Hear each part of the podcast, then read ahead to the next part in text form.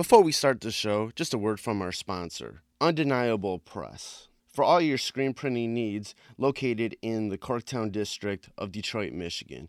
If you ever need any t shirts or any other little promo accessories, posters, or whatnot printed up for you, go to Undeniable Press. They're located once again in the Corktown district of Detroit, Michigan, and you can uh, reach them at facebook.com slash undeniable press Detroit. And those same guys who do undeniable press also have a clothing line called 20 by 20 apparel. It's very much wrestling themed, all sorts of nostalgic themes in regards to the history of wrestling. And you can go check out their clothing line at 20x20apparel.com. That's the number 20x, the number 20 apparel.com. Now let's start the show. Fresh, fresh, fresh, fresh is the word. I'm Jim Duggan, got long wood for plenty hoes. I keep it fresher than fresh, but you already know. You suckers bummy, I'm money, I got a ton of flows. My weed loud like a motherfucking thunder roll. Your shit quiet like you ballin' on a budget though. We see your kicks and we laugh and yellin' what are those? You see me shining like a suit on puffy. You know my grindin' shit is too strong, buddy. That's why the dude call money. I be stuntin' like it's nothing at all. Cause it's nothing to me. It's probably something to y'all. Trying to smoke like me, then come and fuck with your dog. Got a closet full of kicks, you can't them all. And I'm fresher than the freshest, you can tell it's in my essence. Bitch, you see the way I'm rapping, yes, I do this shit to death. Until I'm running out of breath, or tell somebody cut a check. But either way, you know it's fresh, and either way, you know it's fresh. Fresh, we fresh. Fresh, Fresh, fresh, fresh, goddammit, we fresh. Fresh, fresh. Welcome to the Fresh is the Word podcast, a podcast about music, pro wrestling, and MMA. I'm your host, K Fresh, and like always, we have a great show for you. But before we get into all that, just want to remind you how you can support the podcast.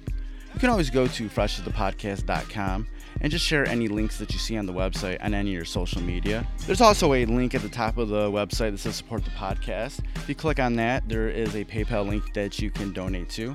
And there's also an Amazon link that you can use anytime you want to make any purchases on Amazon. Use that link. It doesn't change anything on your end, but it does uh, shoot some commission our way.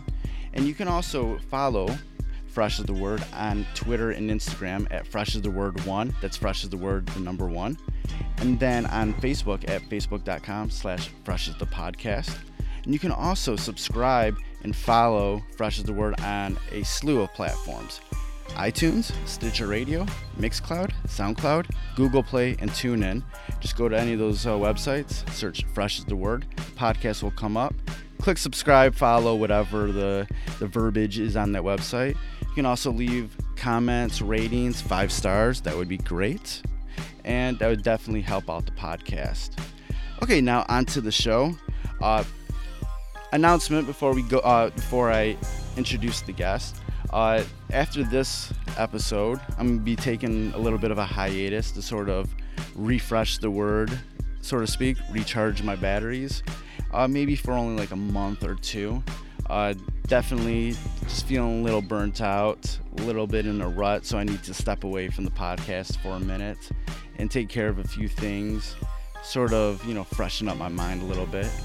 Definitely will be back uh, in the fall with uh, definitely some uh, interesting, uh, you know, guests and whatnot. And I'm probably going to tinker with the, the format of the of the, the podcast a little bit. Uh, I kind of want to, in regards to the discussion portion, uh, I kind of want to, you know, change that up a little bit, where me and V Styles sort of just pick a topic. It can be something uh, com- uh, going on recent, maybe in the past, and just sort of dissect it a little bit more instead of just, you know, going through and talking about a slew of different topics in the world of music, pro wrestling, and MMA. I kind of want to just deep dive for a little bit on just one topic each week. And I'll try to make it relatable to what's go- something you know relevant today. Maybe something going on in the UFC or in pro wrestling, but like you know, pick one wrestler or one fighter, one album, whatever, something, and just kind of deep dive on it each week to make it a little bit more, you know, not so time sensitive, a little bit more timeless each one of these episodes. So that's definitely so. Um, probably be back in the next month or two with new episodes. Um, I definitely have some uh, interviews that are in the works that are kind of floating out there that I'm trying to get done. They're going to have some really interesting topics also. Uh, so uh, just, you know, be on the lookout. Make sure you pay attention to all the social media because that'll be where all the news is from the upcoming episodes. Okay, now on to this week's show. Uh, our guest is a Washington State based alternative rock band, Night Argent. They have a new EP out. It is called The Fear. It's really, really dope. Uh, it came out uh, this past July on Outer Loop Records. And I was able to talk with three of the four members of the band uh, their lead vocalist, Chase, their um, Shane, who's on keys, guitar, and drums, and Evan, their bassist and we uh, talked about uh, you know how the band got together, how it started, and we talked about the new album and how it sort of you know how they've gotten better since their um, their first EP. This is their sophomore EP, and it's really really dope. I really enjoyed. You know, I, I feel like this is a band that you should be aware of and look out for for you know big things in the future. So it was definitely cool to uh, speak with Night Argent for this episode of the podcast. And also, afterwards, V Styles will join in on the podcast as we recap the spectacle, the biggest fight of the century, the Conor McGregor versus Floyd Mayweather fight this past weekend. It was actually a pretty fun match. We, uh, you know, we kind of uh, go back and sort of break down what happened in the fight, our initial reactions compared to our reactions now that we have a few days removed from it. Uh, so we definitely get into that and what we think you know is next for Conor McGregor and and in the world of the UFC uh, after this uh, this big spectacle of a fight that happened. It's over. It was a fun ride, but it's over. So hopefully we can get back to regularly scheduled programming in the world of MMA and boxing. so, let's get to the interview with Night Argent. First off, um, go ahead and introduce yourselves. Uh, I'm Chase. I'm the vocalist. My name's Evan. I'm the bass player. Uh, I'm Shane, and I'm on keys. All right, all right, all right. So, uh, just recently, you guys put out a new EP, The Fear, uh, on uh, Outer Loop Records. It's a really dope uh, EP. Really enjoy it. Uh, you know, what was uh, sort of your um, the mindset of the band going into making this record?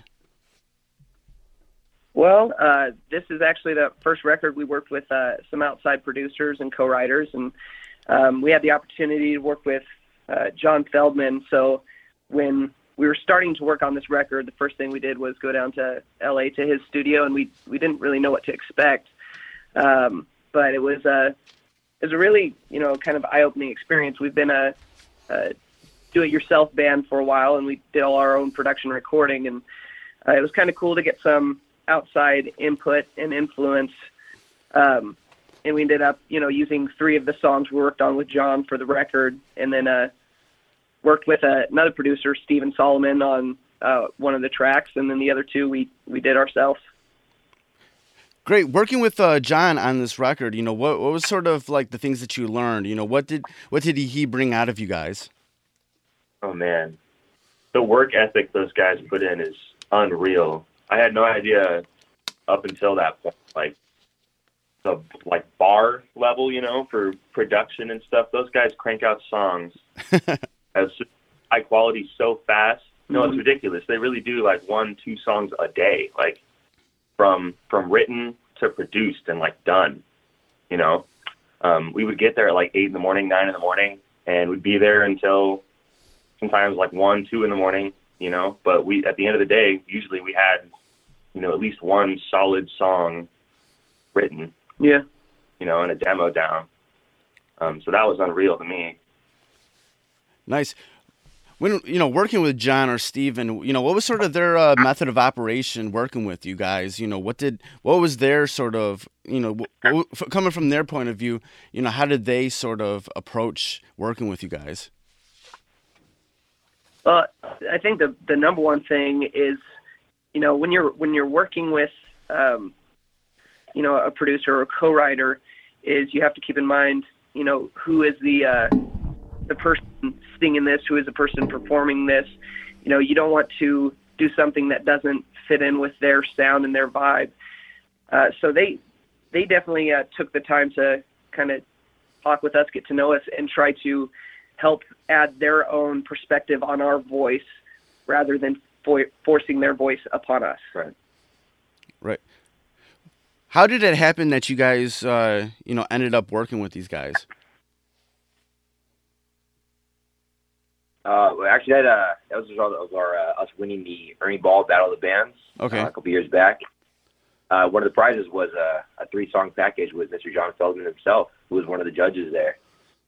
So that's, I mean, it was something that uh, we had tried to schedule multiple times before, but whenever they were free, we were busy. Whenever we were free, they were busy. And Right. it took a long time to to get to the point where we were actually both open at the same time. But it actually worked out for the best because it gave us time to promote our old EP after we released it, and then uh, go down and just kind of start fresh, going with this new mentality of our our our other EP is done. It's it's been out for a while. Let's go in. Let's try something different and whatever. However they want to do things, let's just let's be open to it and and give it a go. Yeah, and uh, working with Steven, it was a, it was just a started out as a co-writing session, um, you know, with a few other songwriters, and uh, they really really liked the band stuff, so they, uh, you know, they wanted to write a song uh, with us for the band, which was pretty cool. So All right, you guys are from uh, Washington State. What part? What part of the state are you from? Tri Cities, so southeastern Washington. Yeah. Yeah, the driest corner. Yeah. Oh. nice. How long ha- How long has this band been together? uh, Like now six, five, six years now. Uh, yeah. If July I, 12 was the original creation. Wow. yeah, Yeah. but we that was, but then we became Night Argent Right. uh, Two, three, three years ago. three. That sounds right. Yeah. Yeah. No, we we were playing. Uh, you know, there were some other members of the band, and um, you know, we were trying to find our our sound and style. But we became Night Argent about yeah three four years ago. Cool. What were you, What were you guys doing before you know this band you know came together? You know, and why did this band come together? Uh, we were doing Katy Perry covers.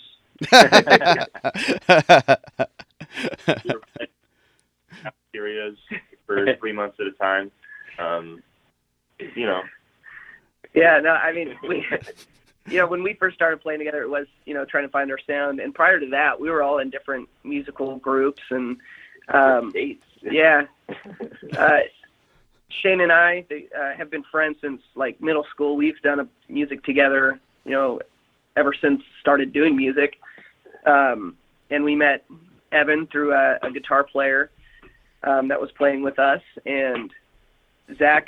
You know, we all went to uh, we all went to the same high school, but at different times, and we we didn't meet each other in high school necessarily, but um, we're all from the same area. We know the same people. I knew who Chase was in high school, but he was like everybody's idol in high school. So oh, That's really? Because I wasn't in high. I know. 'Cause when I- well, that wasn't that wasn't the case. wait, wait, why was he everybody's idol? I mean, because he's just so talented, you know. Like, I mean, in high school, knew who Chase Manhattan was. Chase, you know, Thompson. Like uh, your high school, the area you guys kind of grew up in. What kind of area was this? You know, you know, and how did that sort of uh, make you guys want to like you know do music? The the one thing I'd say about this area is it's always been very supportive of the arts and uh, the creative uh, side of things. Um, you know, it's uh, there's a lot of engineers here. I think 50% of the jobs here are engineer jobs uh, because of the Hanford site. More than. Um, Thanks. I don't know. yeah, I can't remember what it was, but um, large uh, engineering community, and I think a lot of the engineers' kids, uh, you know, always became very creative, and that's a way to uh, fuck that whole engineering uh, side of things. But no, it's always been very supportive of the arts. Uh, That's You a know. good theory. Yeah, all of us uh, were heavily involved with high school music programs, and Okay. um, you know, as far as you know, rock bands go, though, it's you know, there's not a there's not a huge scene here, which has been interesting. Um, you know, there, it, there was a huge uh, grunge and heavy metal push, you know, 90s and early 2000s, but you know, there hasn't been much of a scene uh, lately. But uh, you know, it's one of those things. It kind of ebbs and flows, and you know, we're we're we're having uh, we're having fun playing here and uh, meeting other musicians. Plenty of Jack Johnsons. Yeah. when um when you guys are first you know start forming this band, you know what was what's what was some of the first things that you did? What were some of the first venues that you played in your home area? Did you guys even play in your home area to begin with? Yeah, there used to be this um, this dive bar called Ray's Golden Lion. That was that was like the place to play Okay. if you were a band. And um, uh, since then, it's been shut down. Owner passed away. Yeah. Really kind of sad. But we used to play there a bunch. Um, pretty much everybody played there a bunch. That was a good one. I'm trying to think of other ones we played here. Well, the very first gig we played as a band was Oh, uh, Tony Roma's, Yeah, which is sure. an Italian restaurant. Inside. Oh, it's ribs. yeah, oh, it is. it's ribs. Yeah. Yeah. Um, but we played in the, inside in this small little corner. Our drummer was wearing uh, some like what is it? Oh, he What had kind of those- gloves? were- Like they were baseball golfing gloves? Golfing No, gloves? For golfing. Like, You know, thought he was in Denver. gloves. And, He hadn't played that long ever in his life, but it was like a four-hour gig that we had to play. yeah. Oh, okay. to do that. And, Yeah. You know, you got to put in your time. Oh, put in yeah. your due. That made us better musicians, and definitely. um, we definitely love the fact now that we we get to mostly play hour or less sets of all original music rather than you know three hours of covers, Yeah. three and a half hours of covers, originals thrown in. So we got free food. Yeah. Oh, that's a that'll- plus. That's always a plus. was the food good? Oh yeah, Oh yeah. You know. I love ribs. Yes, I don't know. Obviously, I don't remember because I thought it was Italian. So. I, to, you know, to think of the name, you'd think it was an Italian restaurant, I guess. Uh, When um, uh, what you know, what were some like you know, growing up, you know, what made you guys want to just you know get interested in being musicians anyway? You know, what was those first thoughts about? Hey, I want to like pick up a guitar, do the drums or whatever. You know, what were those first thoughts? Um, I mean, for me anyway, my my mom is a band teacher and a music teacher has been my whole life. So I was always surrounded musical instruments, and you know, she's a flute player, so there was always somebody playing something in my house. And my brother, my little brother, actually picked up guitar before I did, um, but he gave up on it. He's kind of got I don't want to say stubby fingers, you know. that sounds mean. That sounds older brotherish, but I mean, you know, he actually. So he went to school. I stayed home sick one day, and um, just snuck into his room and grabbed his guitar and played it all day.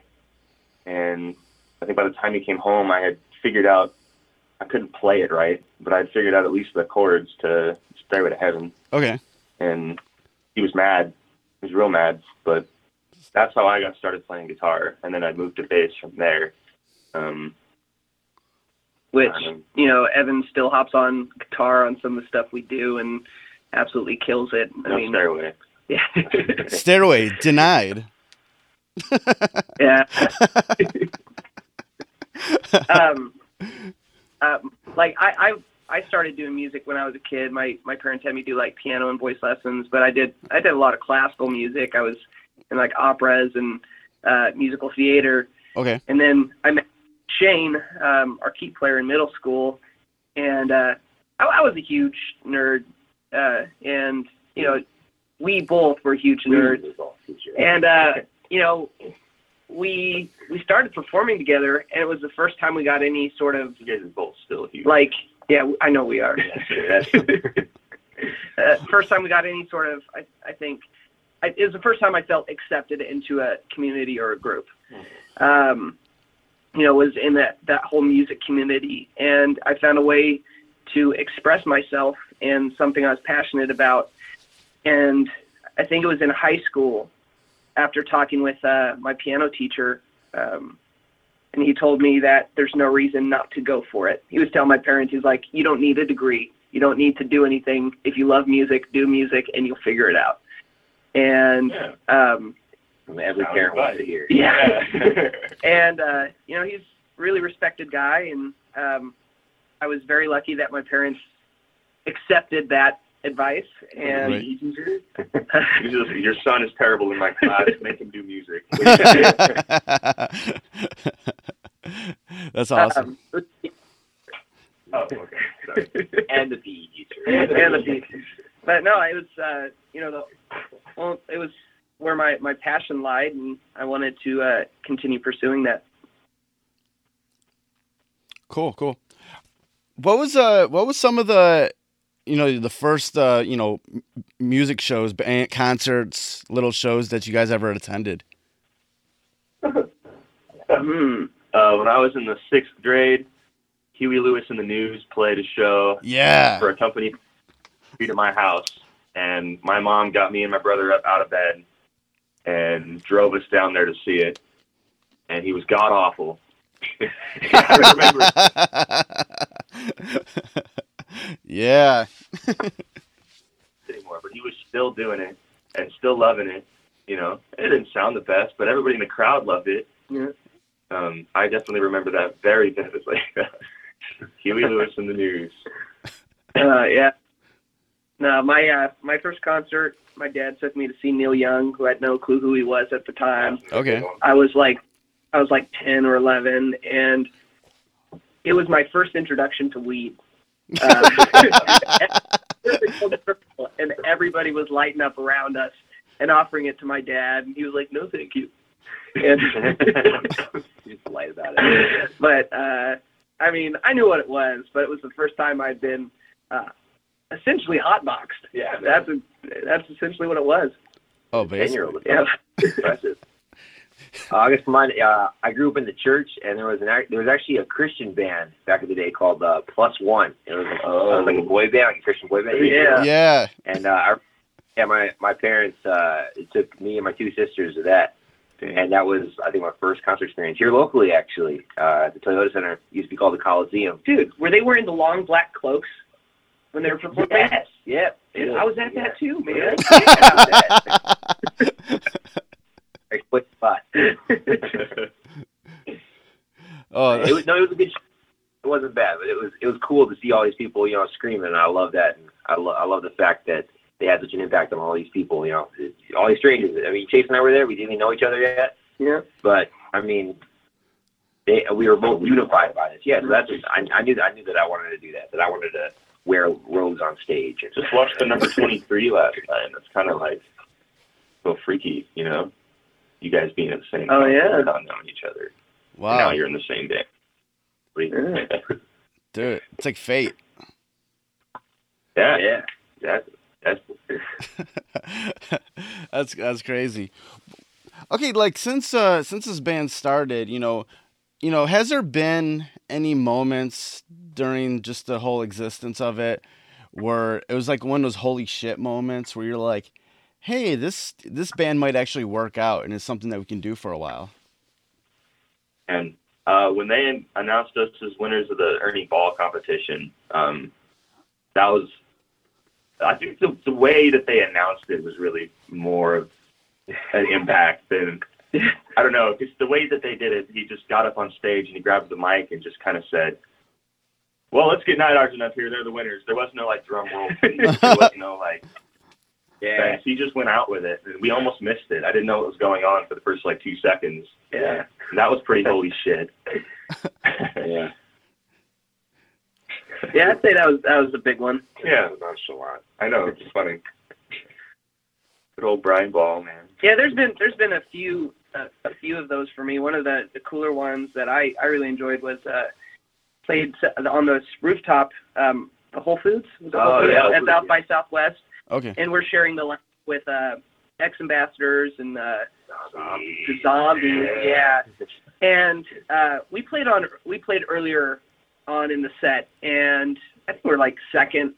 You know, it was like Yeah. 11 a.m. Oh yeah, it was really early. and um, you know we put our, our heart and soul into it and the person in charge of the whole um, that whole rooftop festival um, asked us if we'd be willing to close out the night after the zombies which um, you know the lead singer of the zombies is rod argent with our name being night argent we just thought was really cool so to be able to hang out there meet the zombies and uh, you know then take the stage after them was a little I mean it was a little intimidating and Surreal. humbling. Yeah, it like- But it was it was awesome. It was fun, man. It was one of those moments where it's like, you know, you're you're not you're not really thinking about, you know, what it means for the future. You're just lost in that moment and enjoying the fact that you're there surrounded by all these that was a pretty great musicians. day. We got to meet X Ambassadors, Yeah. and I missed their set on accident, but I was talking to them for like a solid 10, 15 minutes before I even realized who they were. Oh yeah. And then, and that was a holy shit moment too. yeah, Sam, and I was like, oh wait a minute. Oh, oh my God! I've seen you in a Jeep commercial. Holy shit! Right, right, right. Yeah. You know, looking, you know, looking back to, you know, what you guys were doing on your debut EP and not, you know, and seeing what you have done on this new EP, The Fear. You know, what do you feel has changed creatively in the band? You know, what do you feel like you've been able to, you know, progress with on this record?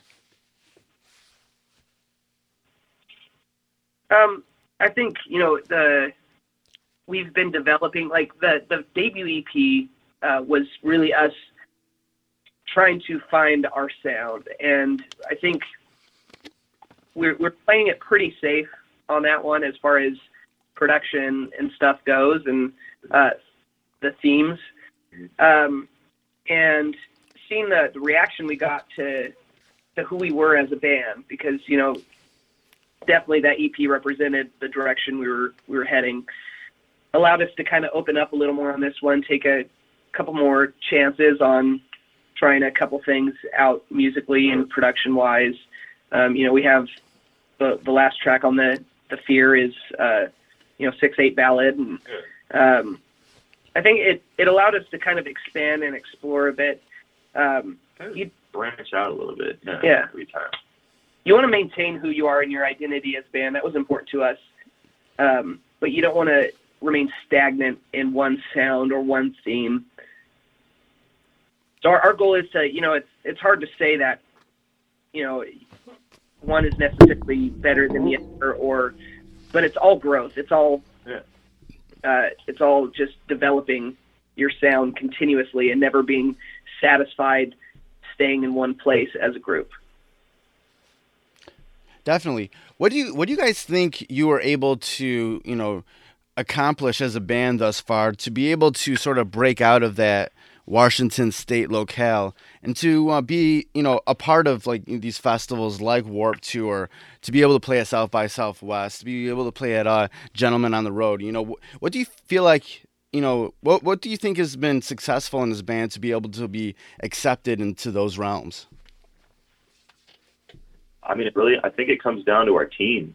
Mm. I think it comes down to the people we have behind us, you know, and the fans and everything. Because a lot of the stuff that we've done has been through, you know, online competitions, people voting, you know, people listening to the music and and voting on it and stuff like that. And I think without that support, you know, breaking out is pretty hard to do. You Yeah. know, if you don't have people behind you like that.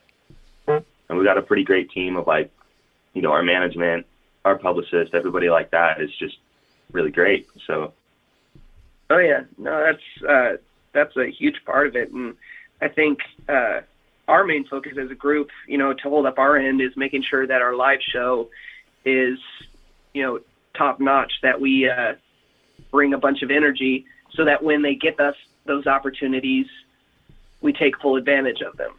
You know, that's I think what we pride ourselves on the most is our uh, our live show Right. and what we we bring to the stage. Right.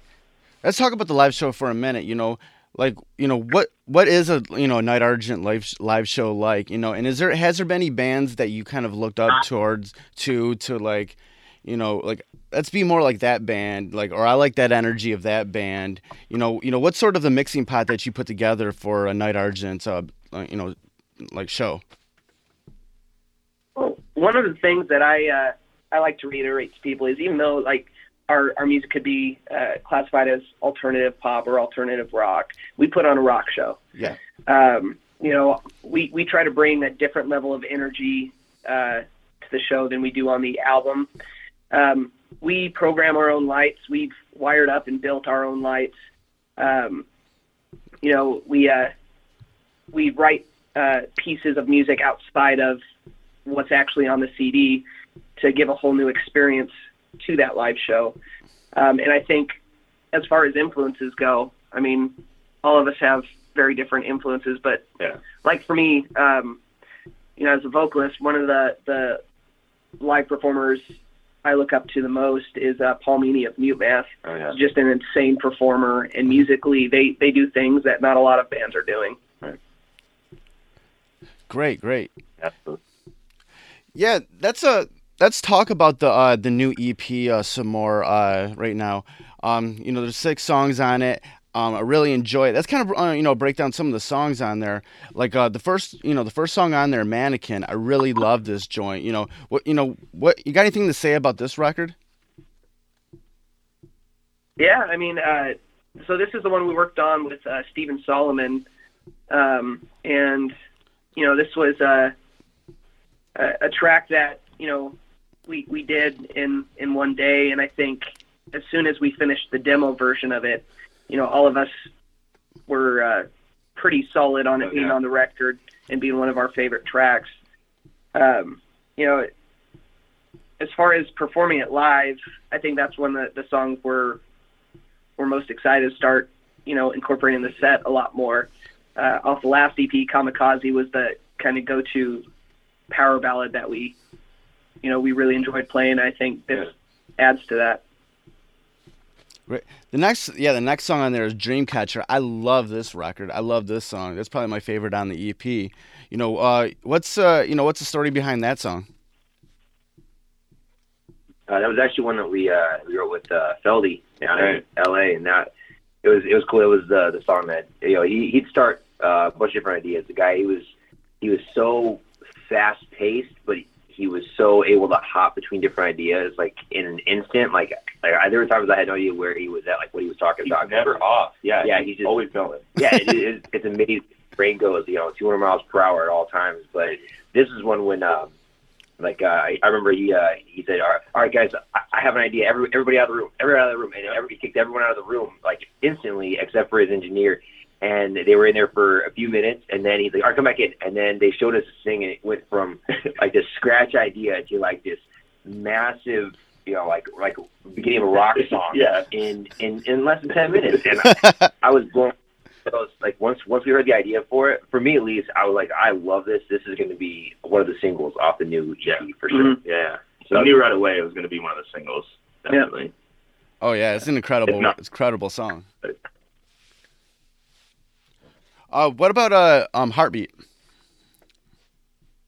So that that's another one that we started with uh, working on with Feldy. Um, it actually started out with a different name, um, but you know, as we were going through production, we uh, um, you know we continued writing the the chorus, and um, you know that was one of the ones we were unsure of. I think at first, uh, it was a little little different for us. Um, but after spending some time playing with it uh, in our studio and playing with it live, uh, we really start to you know, start to wrap our heads around it and make it our own.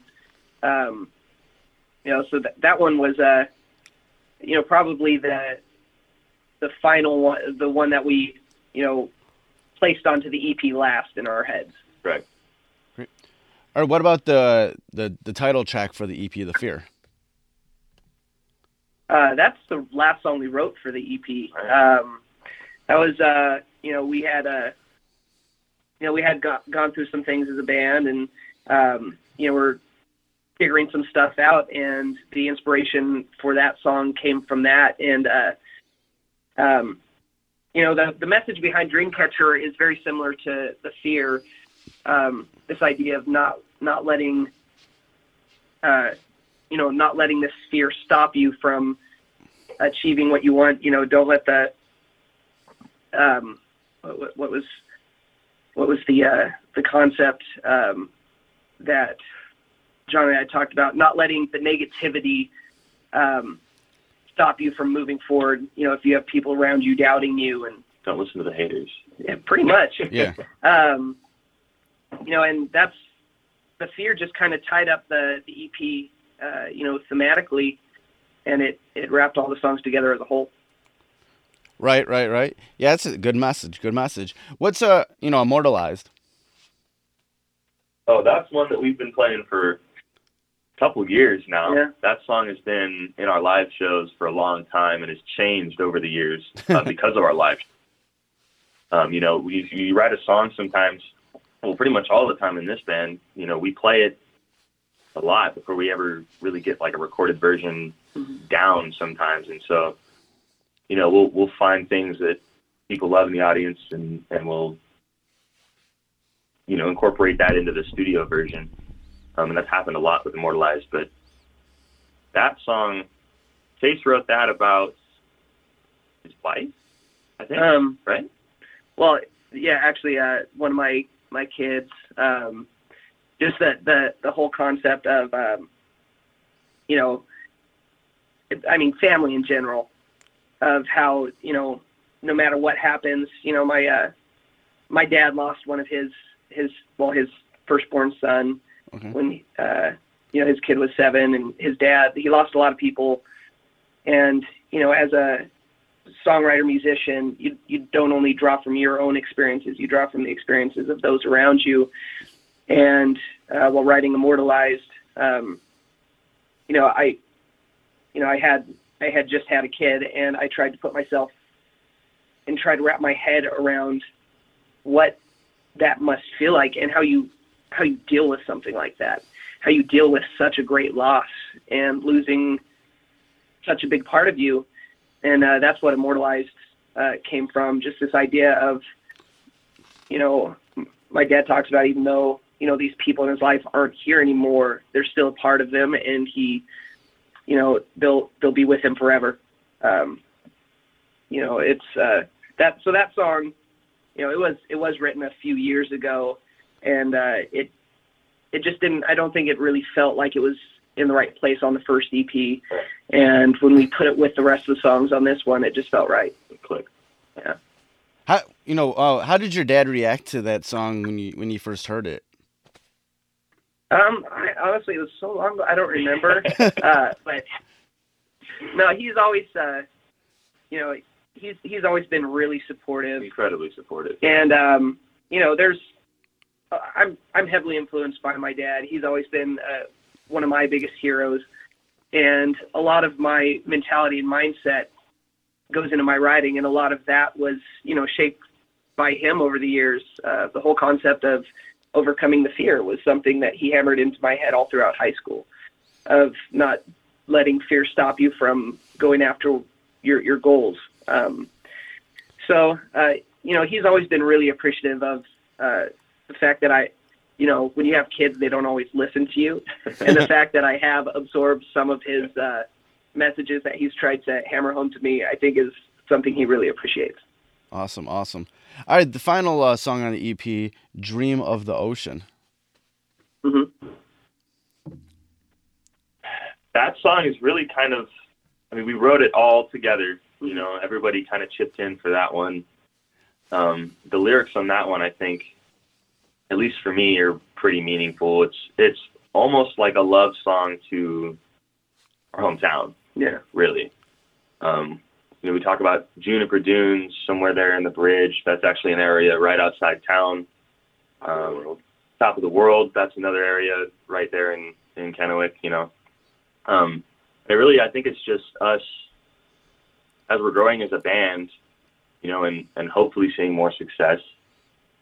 Fingers crossed. you know, making sure that we we still know where we came from. You know, remember where you're from, your roots. Yeah. Definitely. I forgot to ask you guys this earlier on, but how how old is everybody in the band? So Zach, who's not here, is same age as you, right? Uh, yeah, he's a, he's a couple months older than me, but he's 24. Yeah. Uh, him and Evan are 24. Shane and I are both 31. Okay, all right, all right, cool, cool, cool. Yeah, now that, that this uh that this uh this uh, new EP is out and you kind of have a little uh space from it from uh, finishing it out, you know, what's your kind of thoughts looking back at the fear about what you've been able to accomplish on it? Um, you know, honestly, uh, our, you know, we're uh, we're still at the point where you know we haven't had a chance to tour behind this record, so we're excited to to wear the hell out of these songs and then get sick of them. Um, you know, That's the best part. yeah. we look forward to hating these Yeah. songs. Basically, is where we're at. Um, you know, it's it's kind of weird when you're when you're so wrapped up in the creation of the songs, and you're such a big part of you know, because we're there. It's not like we we send these off to someone and then they get produced and produced and finalized. We're like throughout the mixing process, we're there for every part. So it's hard for us to listen to it objectively. Um, but I, I still haven't even since it's been out. I haven't sat down to listen to the record. Um, All the way through, you haven't? yeah, I, I'm probably going to wait another year. Just Oh, really? yeah, I mean, it's one of those things where, you know, I can't. I want to give my ears a fresh listen to it after we played it live for a long time because as we play it live, it changes. You know, the more we play it live, it changes. We we make adjustments. So it'll be interesting to see the difference of how we picture the song being in our live show a year from Right. now to what the recording was. Right. Right. What's uh what's next for the band? Well, uh, we're we're in the process of uh, working on uh, getting a, a tour going. Uh, you know, we're uh, working on um, you know figuring out you know who we want to work with as a, a booking agent, and um, we're writing.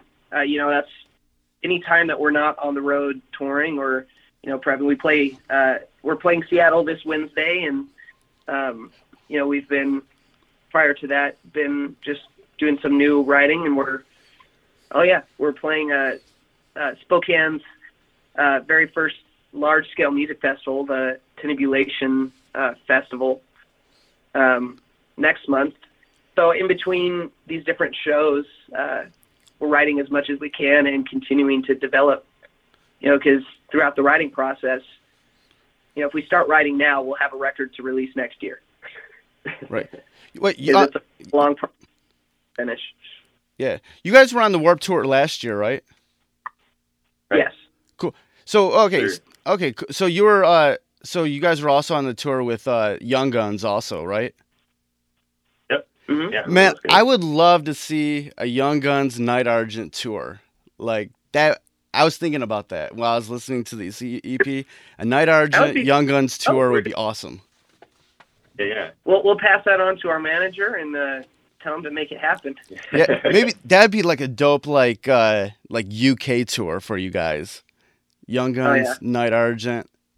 Uh, I had another band in mind too to to to put in that package, but I forgot what it was. But I know it was like you two, like Young Guns, Night Argent. That would be an awesome UK tour. Well, I, I thought you were saying you two, the band. Oh, You know, Night Argent Young Guns. you two opening up. Opening, yeah. uh, no, no, I just meant you two uh, bands. But uh, hey, shit, you guys could play stadiums. Hey man, well you, you text us once you figure out that third band. you got our number, and uh, you know we'll we'll do it happen. Cool. We Uh, just love playing. Definitely. All right. Um, yeah, it's been great talking with you guys. What um, if anybody wants to check out Night Argent online, where can they go and check you guys out? Uh, they can go to our website, nightargentofficial.com. We have links to our social media on there. But if you go to like Twitter, uh, Instagram, uh, Facebook, just type in Night Argent, search for us. You'll find us. We're the guys wearing all black. right, right, right. All right, man. It's been great talking with you guys. Good luck on everything. Hopefully, you guys get some good touring coming up soon, and you know, good luck on the new record. Thank, Thank you, you, man. sir. Wow. It's great talking to you. Ah, definitely, definitely. You guys have a good day. Yeah, you You too. too, man. Bye. All right, later. So that was my interview with Night Argent. go uh, pick up that new EP, The Fear. Came out this July, this past July via Outer Loop Records. It's really dope.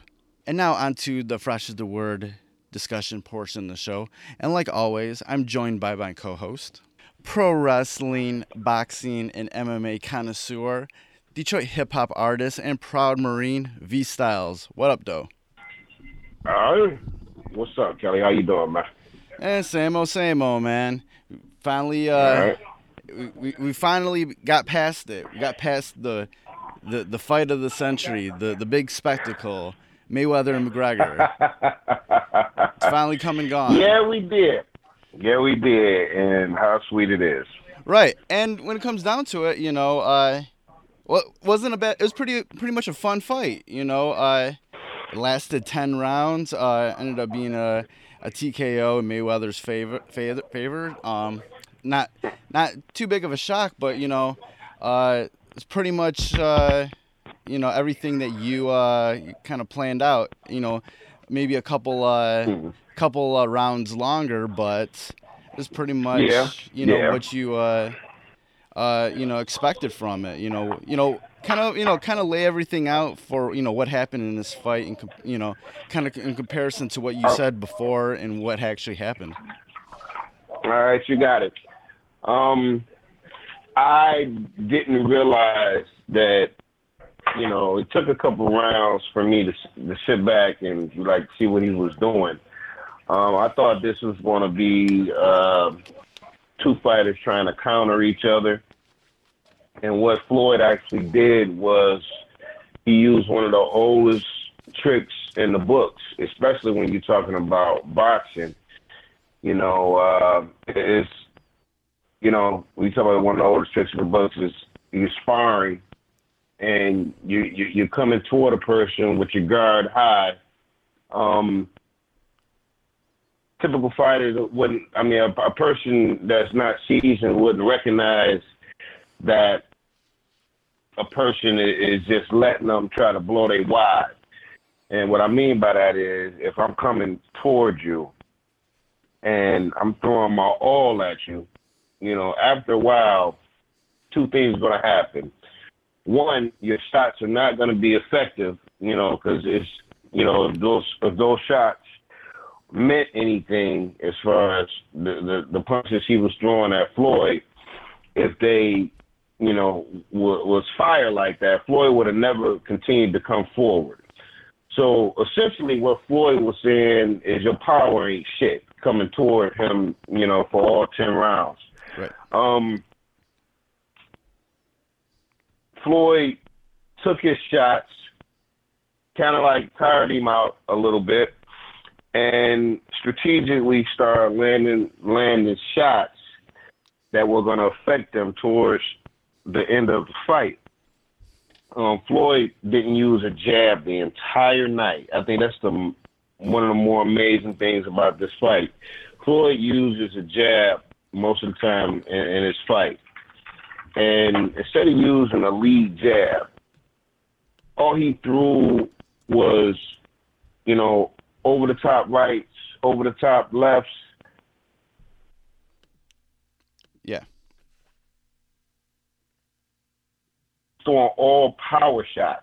Not once did he throw a jab. So I'm sitting there here like, why is he, you know, coming forward? I'm like, oh wow, man, I get it now. You know, I get it. I get what he's doing.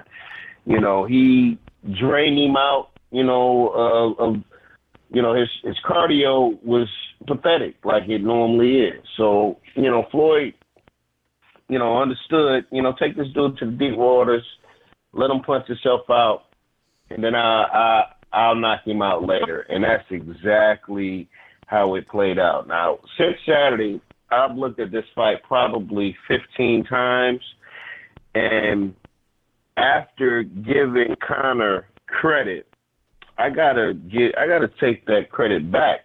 um, uh, simply because um, Conor fans are, are are idiots. And what I mean by that is, you know, they, you know, O'Connor landed 100 punches, 111 punches. That's more than anybody ever you know, Floyd Pac-Man, blah blah blah blah blah. Okay, those chops, those illegal chops, uh, the pity pat punches that you were throwing. I mean, I won't front. You he did land a couple. You know, I mean, he landed an uppercut. He he landed a couple shots. But believe me, if you throwing 111 punches and you're getting paid a hundred million plus dollars when everything is said and done, you're supposed to land something. What's disrespectful is you got, you know, Conor's fans don't realize that Floyd came toward him the whole fight. And, you know, you know, I had somebody today say, Man, you know, your boy, uh, you know, I, I don't respect him. Conor landed this, that, and that. I was like, his percentage was only 26, 20 7 throughout the whole fight. If it's if, if his landing percentage is 26, 27 percent, you know, the entire fight, you know, Right. Floyd's shit was was was plus 50 and throwing power shots. Yeah. So that means he made his shots count. Floyd didn't respect that man. Power, and I was like, go ahead, keep on throwing. Come on, come on, keep on throwing. You know, we when we were sitting up here watching this fight, we we were looking at Conor at the end of the third round, and we were looking at him like, oh yeah, you can see that he's gassed. So it was only a it was only a matter of time be- before the inevitable. Um, Conor got completely outclassed. Um, like I said, it's hard for me to give him credit when your shots, like what happened to that big left hand that that they was going to put on Floyd? What what happened to? I'm to knock him out within one or two rounds. What what what happened to anything that you said that you were to employ? You know, you know, strategic wise against Floyd Mayweather. We didn't see anything on Conor McGregor's behalf. To the blind fan who don't understand boxing, what he was doing was just great. And me, I'm just looking like, wow, those illegal shots. Okay, those those shots are not effective. Okay, um, yeah, is he outworking Floyd the first round? Um, oh yeah, he is. But that was part of the plan. And if Right. anybody don't see that, I don't understand how you don't see Floyd Mayweather, a man that never generally comes forward. He usually fights off his back foot and waiting on you to make a move to counter your move. He didn't do that this fight. You know, he didn't respect that man power, so he kept coming forward, wore him out, and and you know, I was off uh by two rounds. You know, normally Floyd takes, you know, a minute and a half of the first round to figure you out. Well, with Conor not really having any footage except MMA footage, they almost had to like guesstimate what he was going to do. And you could just see you could just see what they were doing, what they were trying to employ, man. And after a while, those one or two shots to the body turned into three or four shots to the body. You know, take out the body, then take out the head. And that's just exactly it, it, that's how it worked out. So, um, I give him credit and salute to him on getting this money. That's the big thing. But as far as being impressed, no, I'm not. I, I can't give you any credit. You know, Conor's fans think he's supposed. Oh, he went ten rounds of one of the greatest of all time. Because Floyd let him go ten rounds. Now he's getting the ring with Canelo or Triple G. Them dudes are killers. They would have tried to knock his head off in the second and third round. So, you know, he should be grateful that he got what he got. And uh, I honestly believe this is the highest he can go in his career as far as when you talk about achievements. Um, I really believe that we're we're about to see the downfall of Conor McGregor in a minute, especially uh, if he fight Nate Diaz in this trilogy fight coming up soon. Right, and with in the way the that Mayweather was going about this fight, he didn't really uh, kind of, you know, expand any sort of uh, you know real energy in his. He didn't. He didn't. You know, lose. He didn't lose any sort of. Uh, you know, energy during the fight. You know, he kind of kept it for the, uh, the later rounds to where you know when he was building Yeah. up. He didn't gas out, and he he purposely didn't gas himself out. Yeah, it was a. It was to me. It was a beautiful game plan, and um, you know, it was other than walking him down. It's it's like I didn't even expect him to walk him down like that, but you know, that's tiring him out a different way. Yeah, he wasn't know, even so- uh, he wasn't even like dancing around like he did in other fights. He walked him around and let Conor sort of, Mhm. you know, you know, you know, expound all that energy, uh, you know, throwing punches and whatnot. And he, you know, he knew he could take those, you know, punches because he not because Conor's not really still not used to being a boxer and throwing in throwing those, you know, and relying just on punches in a fight. Yeah, totally agree. Um, you know, kind of got the Willie Walker ticket though, so you got to give him props on that. Right. Um, um, I give him props on that, but anything else is like, dude, you know, if Floyd really wanted to, you know, you could have been, you know, power wise, he's not Triple G or Canelo, but he could have found another way. I mean, Floyd employed a game plan. It worked. It, it worked to perfection, but there were other ways Conor um, could have got it. His footwork is not as bad. Uh, he doesn't have traditional boxing footwork, and it's not as bad as I thought coming from the offensive end. But defensively, his feet is horrible. Just like you know how to fight forward, you got to know how to fight backwards, and that's one thing Conor couldn't do. Right. Conor can't couldn't couldn't fight backwards, and fighting backwards, you know, especially when you're inexperienced like that, you know, you, you're going to burn a lot of juice, and that's just what happens. So, you know, salute to him on that end, but other than that, you know, you you you don't get no props from me. His fans are are delusional at best. Yeah, and the fan, him, the and, him fan, and Manny Pacquiao, yeah, him and him and Manny Pacquiao got the craziest fans. They they are loyal, loyal and delusional at the same damn time.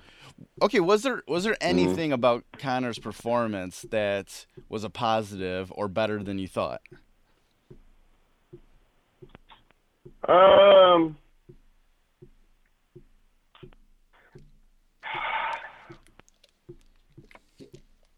Wow, that's a good question. Cause no, not really.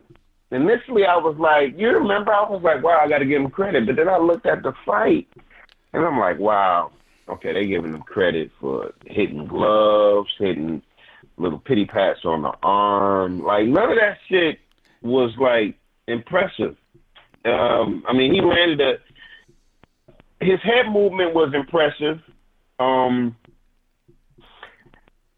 his, you know, he throws awkward punches. I mean, he he's not as bad as I thought he was boxing wise, but truthfully, I think he should stay in his sport Right. uh, focus on what's going on in mixed martial arts because I honestly believe similar to Ronda Rousey, you you you you know when you're a fighter that's been protected, when you're a fighter that have only really fought certain type fighters, now we're talking about in, in, in mixed martial arts, when you're a fighter that you know I like Dustin Poirier, but you know you beat Dustin Poirier, you beat you know, uh, I mean, you beat a couple dudes. You beat Dennis Siver. You beat, you know, you ain't really, he ain't really fought no, no monsters, you know. And I don't want to include the Chad Mendes. I don't want to include Chad Mendes because Chad Mendes only had a couple weeks to prepare for that fight. So you're not got a dude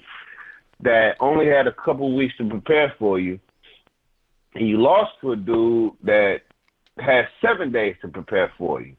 See, it's smoke and mirrors with, with Conor. Don't get me wrong. Right. The, the the left hand is all great, and you know you you see the shit that he does, man. But he's also been protected from fighting people that will possibly put him on his back. And I say the most impressive thing he's done mixed martial art wise, something that I I just I like I can't find any wrongs on, is him knocking out Jose Aldo.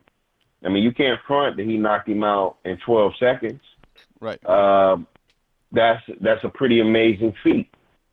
Um, but other than Jose Aldo, um, I can't say that it's like, wow, man, you, you know, you you beat a murderer's row. You know what I mean? You you, you haven't beat dudes that you ain't beat no killers.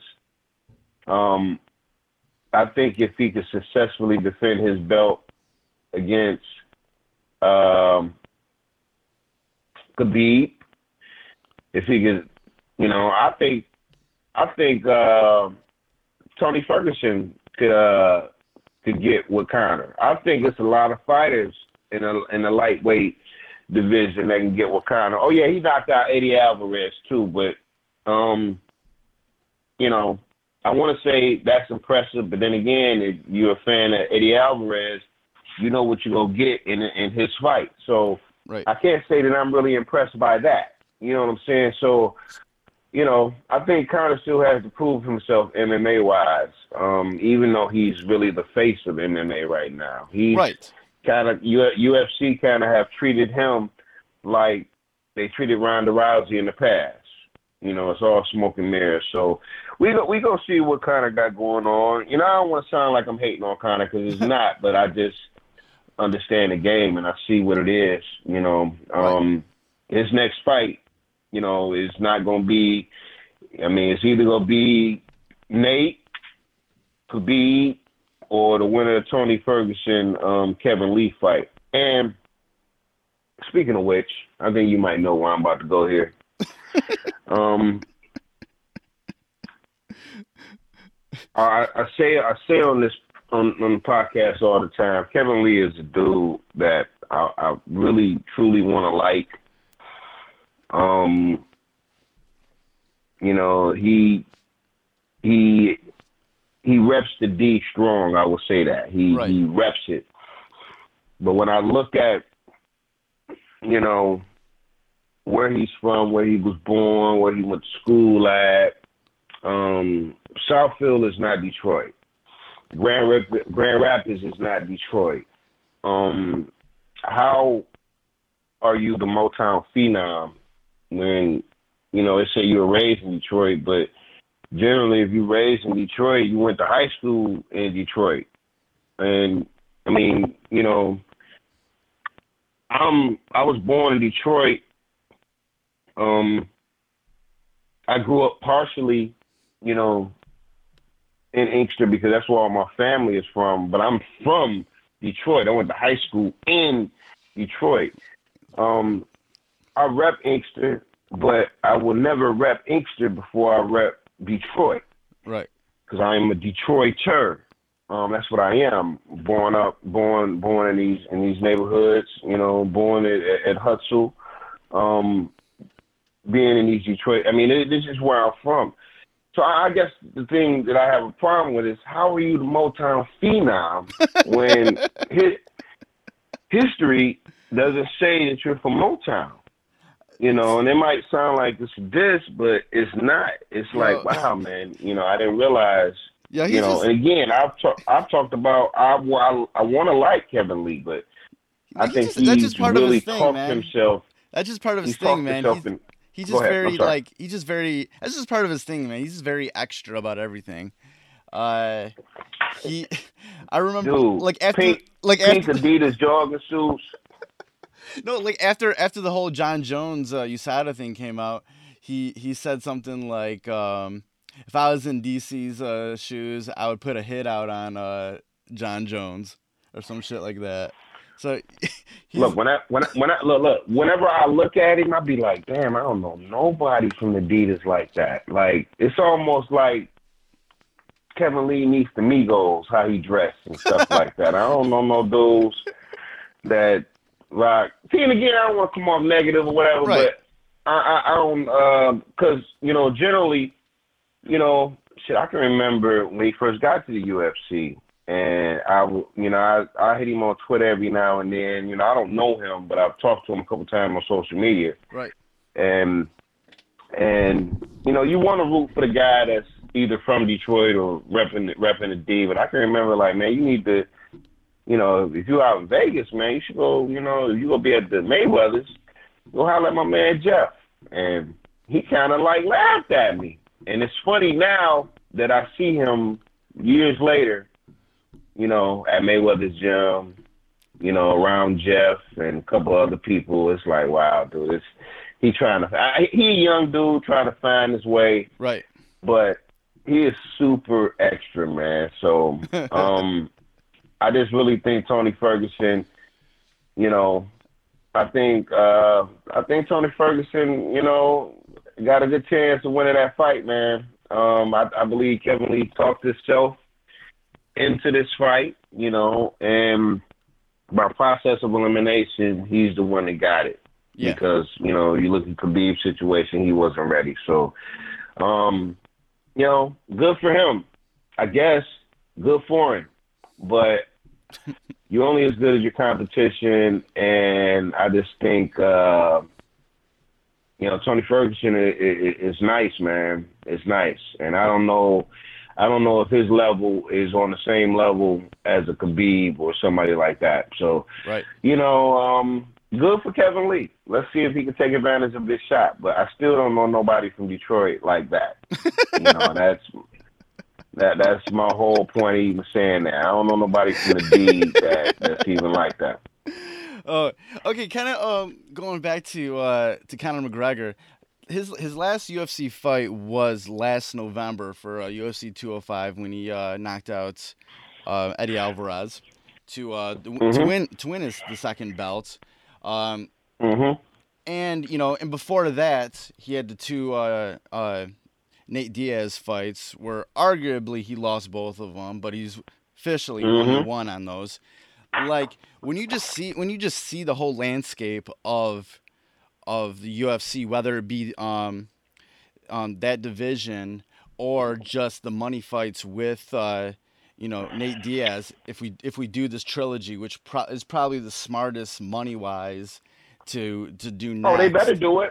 like They, look, they better do that. They better do that trilogy, and it better be done at the biggest card of the year, um, the New Year's Eve card or the Yeah. the, the year end card. You know, the one they do every year in Vegas, the one Brock Lesnar usually on. They they better, you know, they want to diversify their funds. They better use kind of for that fight. But go ahead. I'm sorry, bro. Yeah, but yeah, when you kind of look at the, the the sort of the grand scheme of everything's like, how how many how how many of these fighters do you think could give at this point in time give Conor McGregor a run and actually you know have a chance of beating him at this point? And and uh, in the UFC, Yes. Shit, Khabib, um, Tony Ferguson. Um, I don't think he's better than those two. I don't think he's better than Nate Diaz. Um, um, shit, let me hold on a second here. I mean, him and Kevin Lee would honestly be a good matchup, and I, I would honestly, well, I don't know, of left hand is a monster. I can't front on that. It would be, I, I think him and Kevin Lee would have a real exciting fight. I couldn't pick a winner in those two. I think that's a toss up. But but if you talk about Khabib and and fucking Conor, oh man, Khabib will rag rag down him all day.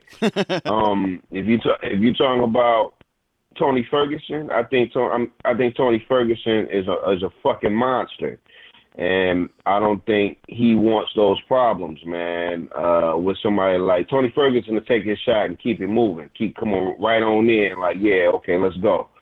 Um, I think Edson Barboza these days would give him a problem. Like it's a it's a couple people that would get Conor problems in that shit, man. Let's not let's not forget about the dude that beat him outside of the UFC.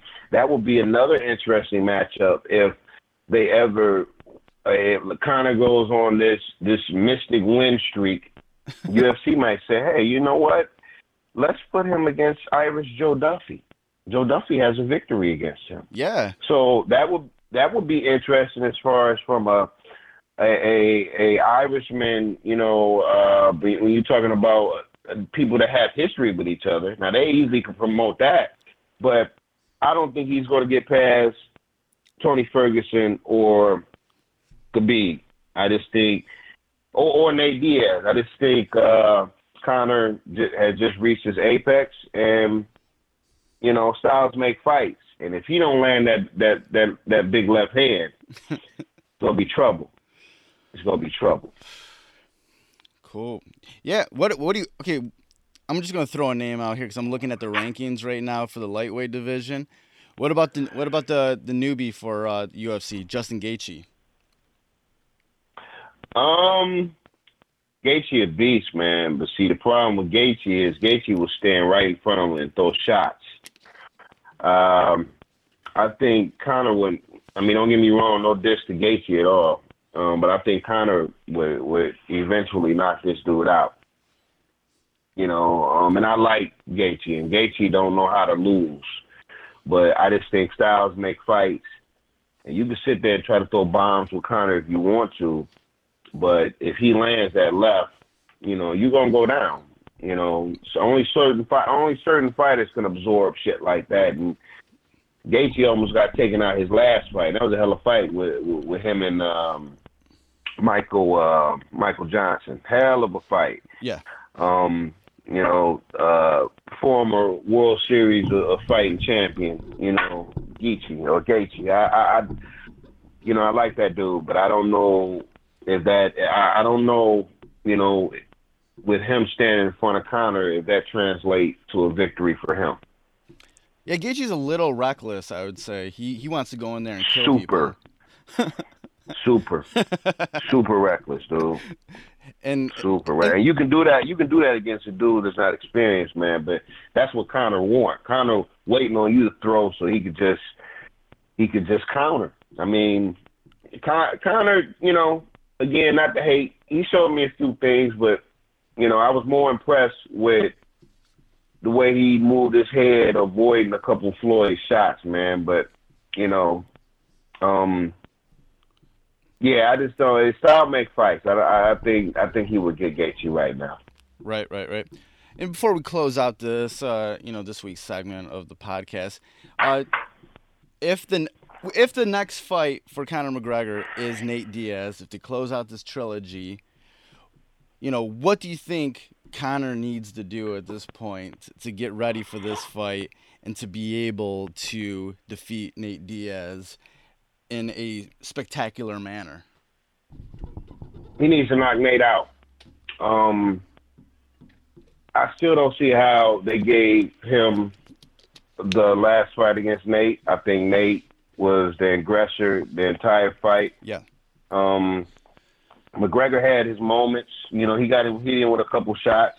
Um, but uh, the key to beating McGregor is, it, it, you know, I'm not gonna say Floyd gave the blueprint, but you know, Nate wrote the blueprint. Floyd kind of followed it. The key to beating Conor is cardio. Um, Conor's the type of fighter that has to conserve. You know, he throw heavy shots, but he got to conserve. Um, even he said it. He reaches certain patches in the fight to where fatigue sets in, and there's nothing that he really could do about it except fight through it. Um, Paulie Malignaggi made a comment that he's a quitter. And what he meant by that is when the going get rough, he quits. And I would agree 100% with Paulie Malignaggi on that because if you go back to the first Nate Diaz fight, um, you know, although he tapped out, the tap out is not what started it all. It was a punch from Nate. It was punches from Nate Diaz that he got tired of taking. And if you even look look at the Floyd fight, when Floyd started to pop tee off on him, Yeah. You you will see you will see him run to him and grab him. Right. And in in the instance of the Nate Diaz fight, you will see him shoot for the legs. And when when somebody like Conor who throws shoot for the legs, what he's essentially saying is, I don't like getting hit in the face like that. So right. um, I just think Nate Diaz right now, if he want that lightweight title, now is the perfect time to go get it because Conor, you know, he hasn't switched his game up, and cardio is something you just can't get overnight. He's the same fighter. Now you need somebody to get in there with him, last with him, land land some shots, and take him take him to deep waters. Conor is not a deep water fighter, especially if you got like I could see Tony Ferguson just dismantling him. Like Tony Ferguson loves coming forward. Yeah. He go take your shots and, and, and give like that's a that's a match. I could see like him and Khabib would be interesting because you know he's going to be trying to land that that bomb on Khabib, and we don't we want to know if Khabib is he going to be able to get inside to just touch him a little bit. right. And what I mean by touching, not what I mean by touching, is not throwing hands. Khabib needs to grab him, and if Khabib grabs him, is I don't care what Conor does, he's gonna get ragged out, man. You're not gonna fuck with a dude that grew up wrestling bears his whole fucking life. You, you just, you know, you know, I'm still a firm believer that Khabib and Tony Ferguson are, are the top two dudes. Um, Kevin Lee is, you know, well, see, you can't forget about Eddie, Eddie Alvarez or Gaethje. You know, they they're there. Or Kevin Lee's top five. He's I'll probably say he's number five. Or what about Barboza? Oh, see, he's, he's a monster too, but it's it's up and down with with Barboza. But I think Barboza is on point now, man. I mean, he's I think he's weathered the storm, and he's one of those fighters that has gotten better with losses. So I Yeah. think I think he would give Conor, you know, problem. There are a couple fighters that that in the lightweight division that would get Conor some problems, man. And, but I don't. Cardio is the key to beating Conor McGregor. And um, like I said, the blueprint has already been wrote. Who's going to follow it and go get that title? That's what I'm curious. That's what I'm curious about. You know, Nate got an excellent opportunity to finally be that Diaz brother to become UFC lightweight champion. So um, I'm, I'm I can't wait to the to the, uh, end of the year to possibly see this matchup. And um, you know, if we don't see that matchup, maybe we'll see a Tony Fer- Tony Ferguson, or maybe we'll see a Khabib matchup. Um, you know, um, Conor's not going to hold that belt. You know, um, and it's a, a lot of reasons for that. How do you get motivated when you just got over a hundred million dollars for a fight? When you're going back down to the numbers that you're about to go back down with UFC? Right. You know, so yeah, it, it's uh, you know he should enjoy life right now because life will be changed. I, I, I'll say by the end of the year we're gonna have a new lightweight champion. Awesome. Awesome. All right, that's about it for this week's uh, edition of Fresh as the Word. Um, I will be taking a bit of a hiatus after this episode, maybe for a month or two. We'll be back soon just to refresh the word, so to speak. But uh, V Styles, tell them where that she can uh, find you online. You hit me at twitter.com forward slash V Styles. That's V S T Y L E Z. Same thing with my Instagram forward slash V S T Y L E uh, V S T Y L E Z. Hit me up on my Facebook page, official V Styles forward slash official V Styles V S T Y L E Z. And uh, yeah, hit your man up, man. Follow my Spotify page too if you're into music, man. V Styles forward slash V S T Y L E Z, man. Look out for the new album, Thor and Melon, that I'm proud of. Look out for this new video called Respect with me and my man Skyzoo coming real soon. And, uh, you know, fresh is the word, y'all. We'll be back soon. All right. Thank you. Goodbye and good night. Peace. Fresh, fresh, fresh, fresh, fresh, fresh is the word.